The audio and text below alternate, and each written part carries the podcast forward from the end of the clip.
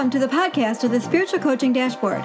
We are training coaches and coaching leaders because we know that only healthy hearts can know God deeply and follow Him fully. Because we care and we want you to reach your full potential, we coach you to choose life giving reactions to the warning lights that show up on the dashboard of your life.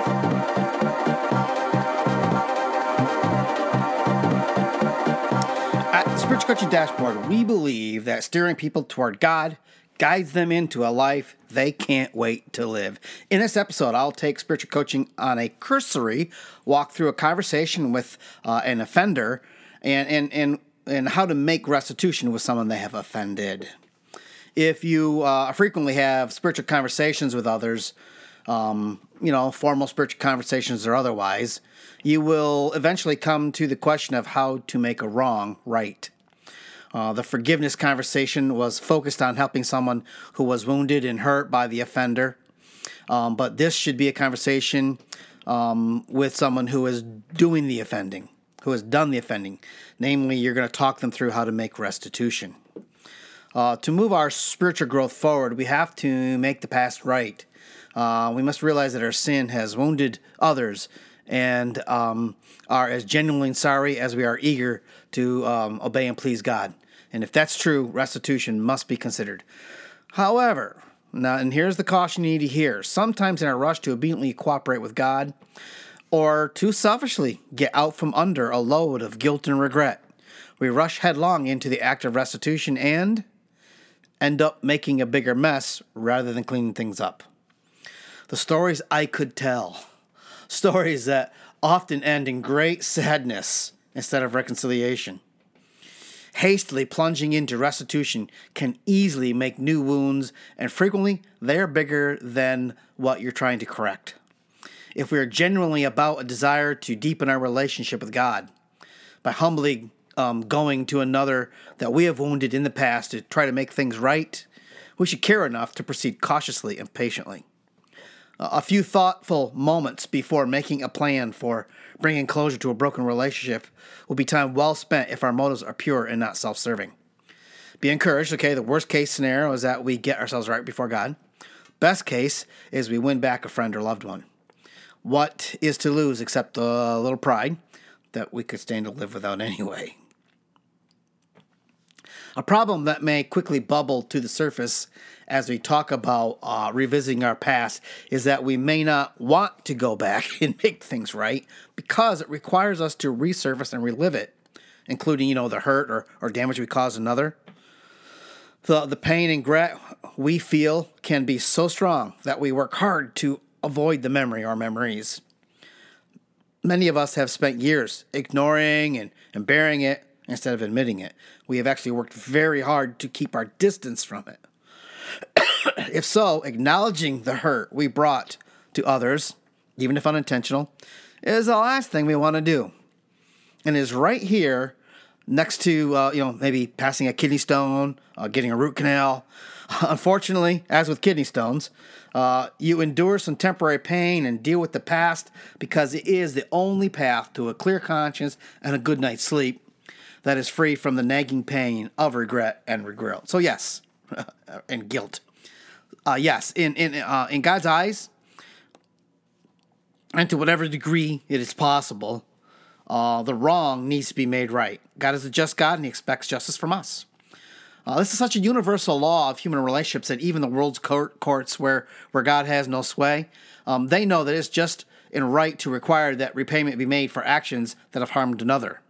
You know, depending on the severity of the offense and the loss incurred, an apology may be all the restitution that's required. Other times, it requires that beyond an apology, an appropriate material payment is made before all is forgiven. And sometimes, when civil laws have been broken, it requires a more severe punishment in the form of punitive damages or even imprisonment. This ensures the payment has been sufficient, especially when what was taken or damaged cannot be replaced because no price is sufficient. It also protects others from suffering the same loss at our hands when we have repeatedly acted against others. And it is re- viewed as a deterrent to our own repetition of the wrong and to others so that they will be less inclined to do so when they see how we have been rightly judged. The basic relational law is that if we cause someone to suffer pain and or loss, we should try to fix and restore the relationship. Even if it was accidental, we should do what we can to make it right by um, making up for it through an attempt to put things back the way they were before the loss happened. You know, human decency and a heart that is truly sorry for the harm we cause another, uh, well, it won't resist making restitution. We may need to restore goods we borrowed but lost or broke, return things we may have stolen, pay for property we took, or even um, um, do what we can to repair a reputation that we soiled with our words. Often, perfect restoration is impossible and sometimes ill advised, but that does not mean a sincere attempt shouldn't be made, a sincere attempt of some sort. You know, think with me for a minute about restitution from an angle other than justice, and then we'll get back to that um, way of thinking about it. When we offend another and then apologize and make appropriate restitution, we force another to decide if they will respond with forgiveness or with some other choice. Part of making restitution is giving them the chance to make the right choice and forgive in response in response to our efforts to make things right. When we when we apologize, it puts the choice directly before them. When we make restitution, it, it shows our regret and, and may encourage them to uh, release us and, and themselves through forgiveness. So, restitution includes helping others find healing for their hearts by admitting our wrong and offering an apology. It's the least we can do.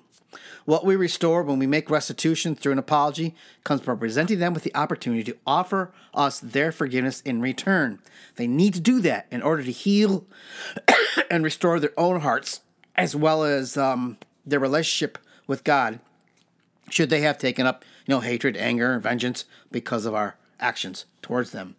Our admission and apology brings restoration, as their response of forgiveness sets them back into right relationship with us and God. That restores their heart to health by rescuing it from the sickness of bitterness and unforgiveness. Part of making restitution is the gift we give when we do our part to nudge them towards forgiveness.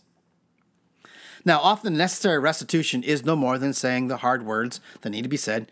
I was wrong when I did, fill in the blank. I'm sorry, will you forgive me? Other times, more is required. In those instances, um, we confess or admit and apologize. We make full restitution to the person that was wrong, and, and we do that at a rate that exceeds the strict calculation of loss. So, so the Bible uh, often requires an additional 20% beyond what was taken or lost. Now, that doesn't prevent someone from going way above what was required. And in Zacchaeus' story in the New Testament, in, in Luke 19, um, he was so zealous uh, that he used a 25% and 50% as his pay- repayment rates. Uh, but that was his choosing. It, it wasn't forced upon him. It, if that had been forced upon him, that would be an injustice. Uh, if the person the restitution is owed to is dead, it still needs to be made uh, to a relative, maybe, or even just to God if there is no is is no one else. Uh, Numbers five six through eight talks about that. In the end, we need to make the thing right with God at the very least, if no other way can be found obviously. This is in reference to material payment, but it makes certain implications about all offenses. When we, we try to make things right, we need to go above and beyond to do so, and not just a little to show our sincerity. It should be enough extra so that the one we hurt cannot doubt that we have done more than what was strictly just or or that or, or what makes things even. And that helps them believe that we are sincere. The extra is akin to uh, a lawsuit that contains a reasonable amount above and beyond the strict degree of loss to cover, you know, mental anguish and emotional distress, pain and suffering, you know, the punitive damages side. And we must not cop out if it's difficult to do, if the material cost is great, if our pride must take a significant hit, or if it may bring legal proceedings against us. Again, what is common in today's courts was established by God as the measure of justice in the Bible.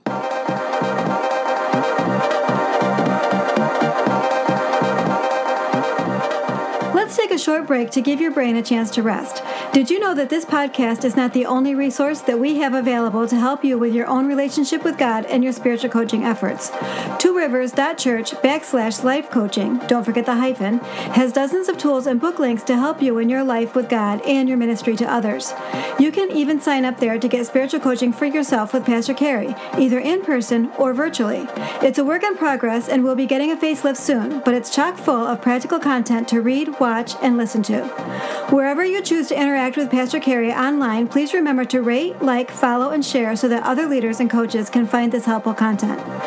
If you would like to connect with Pastor Carey, you can go to tworivers.church backslash life coaching, email him at carey at tworivers.church, or text him on Twitter or Facebook by going to at sc dashboard.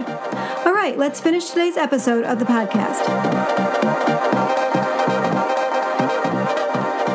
Know if you have noticed, but except for a couple places, so far as I've been speaking, everything has is sound kind of cold and legalistic and forensic. However, restitution is first, above all. At first, it's it's it's for our relationship with God, and second, our relationship with others. And relationships are not cold, calculating, and strict. They do not respond well to uh, artless legalities. Further, the point of restitution is not so much, you know, to satisfy the law or, or pay our dues, as it is to first grow relationally closer to God, and second, move in kindness and love towards others. Make sure you are listening right here. For those of you with perfectionist tendencies and who are a little obsessive I dotters and T crossers, um, for those that like simplicity and certainty uh, uh, and perceived security of rule keeping, you need to make sure your heart is fully engaged. In fact, hearts need to be the primary driver. Our heart needs to be the primary driver, not our head or, or maybe some brokenness that uses rules and regulations as a means for trying to earn God's favor.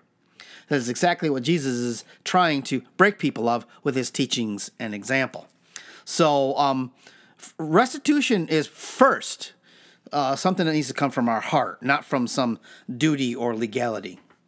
A caution to those asking for forgiveness from someone else asking for it only because your Christian counterpart is required to forgive you, and then offering to, you know, to make restitution, expecting that you will be released from having to do it. That's evil. A misunderstanding of forgiveness exposes your duplicitous heart and is nothing like what Jesus or the Bible teaches. Your heart must be ready to pay whatever reasonable restitution is. Um, whatever is mutually agreed upon by both sides, to deceive another into believing you are sorry for the wound or the loss created for one selfish reason or another, is just a new wound. It will do nothing to remove your culpability before God and will most certainly increase it. If the offense, if the offended is vengeful and demanding and s- demanding strict adherence, we should do our best within reason, even if what is asked for is excessive. We should do our best to oblige. That's why a mediator is often helpful when we um, walk through restitution. The unjust and abusive, uh, abusive demands of the hurt and angry may be impossible and unduly oppressive. Um,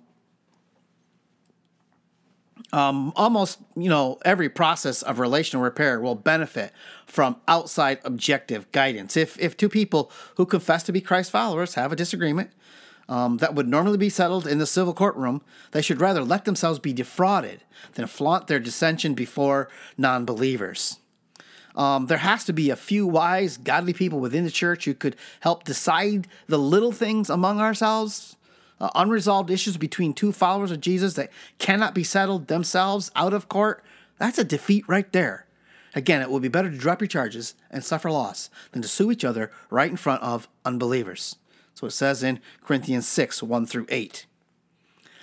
Now, there are some fairly defined steps laid out in the Bible for taking a perceived wrong to another and solving our issues. Uh, that's the Matthew 18, 15 through 17 talks through that.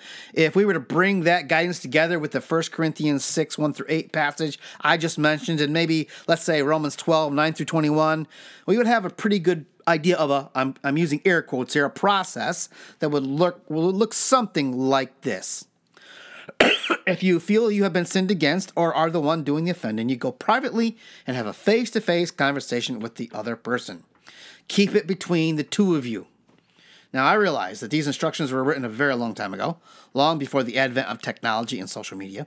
However, as a general rule, you use uh, media uh, social media only to you know communicate facts and ideas and data, maybe friendly and, and positive emotions. Negative emotions and relational struggles are to be discussed in person always, not publicly.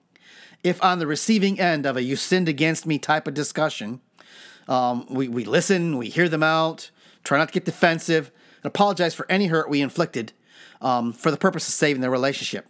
That is, even if they are hypersensitive and were offended only because of the way they took what we said. Maybe, maybe we intended no harm or insult. They were hurt, and they were hurt by you. They were hurt by me. Period. Apologize. As much as it depends on us, we're to be at peace with others. You know, it may even require that we choose to suffer some loss for the sake of peace, uh, either in choosing to not demand restitution or in making it, even if somewhat excessive. Putting ourselves in others, um, or others in harm's way, physically, emotionally, verbally, uh, that's not required. But we may disagree with the judgment, but if, um, if feelings have been hurt and we are determined to show kindness even to our enemies, we can always humbly apologize anyway. You know, this one on one meeting should never need further steps between two God fearing people because one of the two sides should be willing to take the high road and de escalate the conflict. But if relational unity is still not has still not been accomplished, so you take someone else with you the next time and go back in private again and you try it again. That third person is a witness more than anything. If we choose well, though, they may be able to cast some helpful light on the subject uh, and if no progress is being made at that point, then you take the matter to the church proper. Uh, most churches have a group of wise and respected men and women who are godly and have proven to be people of self control and forgiveness themselves. Um, and, and, that's only the part of the church you're taking this to. If the church a ruling on the matter is rejected by either side, those who reject it have proven that they are going to act like non Christ like followers. the cooperative, submissive, and willing party is released from any attempt at further restitution.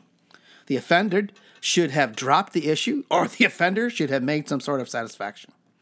Should never have gotten to the church level to begin with, let alone to the point where one or the other refuses to end the argument. There's a lot more that could be said about restitution and forgiveness, but I'm going to forego laying that all out for you here. There are detailed resources on forgiveness and restitution at uh, tworivers.church backslash life coaching. Life coaching is hyphenated. That's tworivers.church backslash life hyphen coaching. Um, there's materials and video there and teaching on forgiveness, and there's a white paper there on restitution as well. Next time, on the Spiritual Coaching Dashboard, we're going to talk about sin and how you, um, um, in, in the biblical way, to help a coachee put that sin behind them.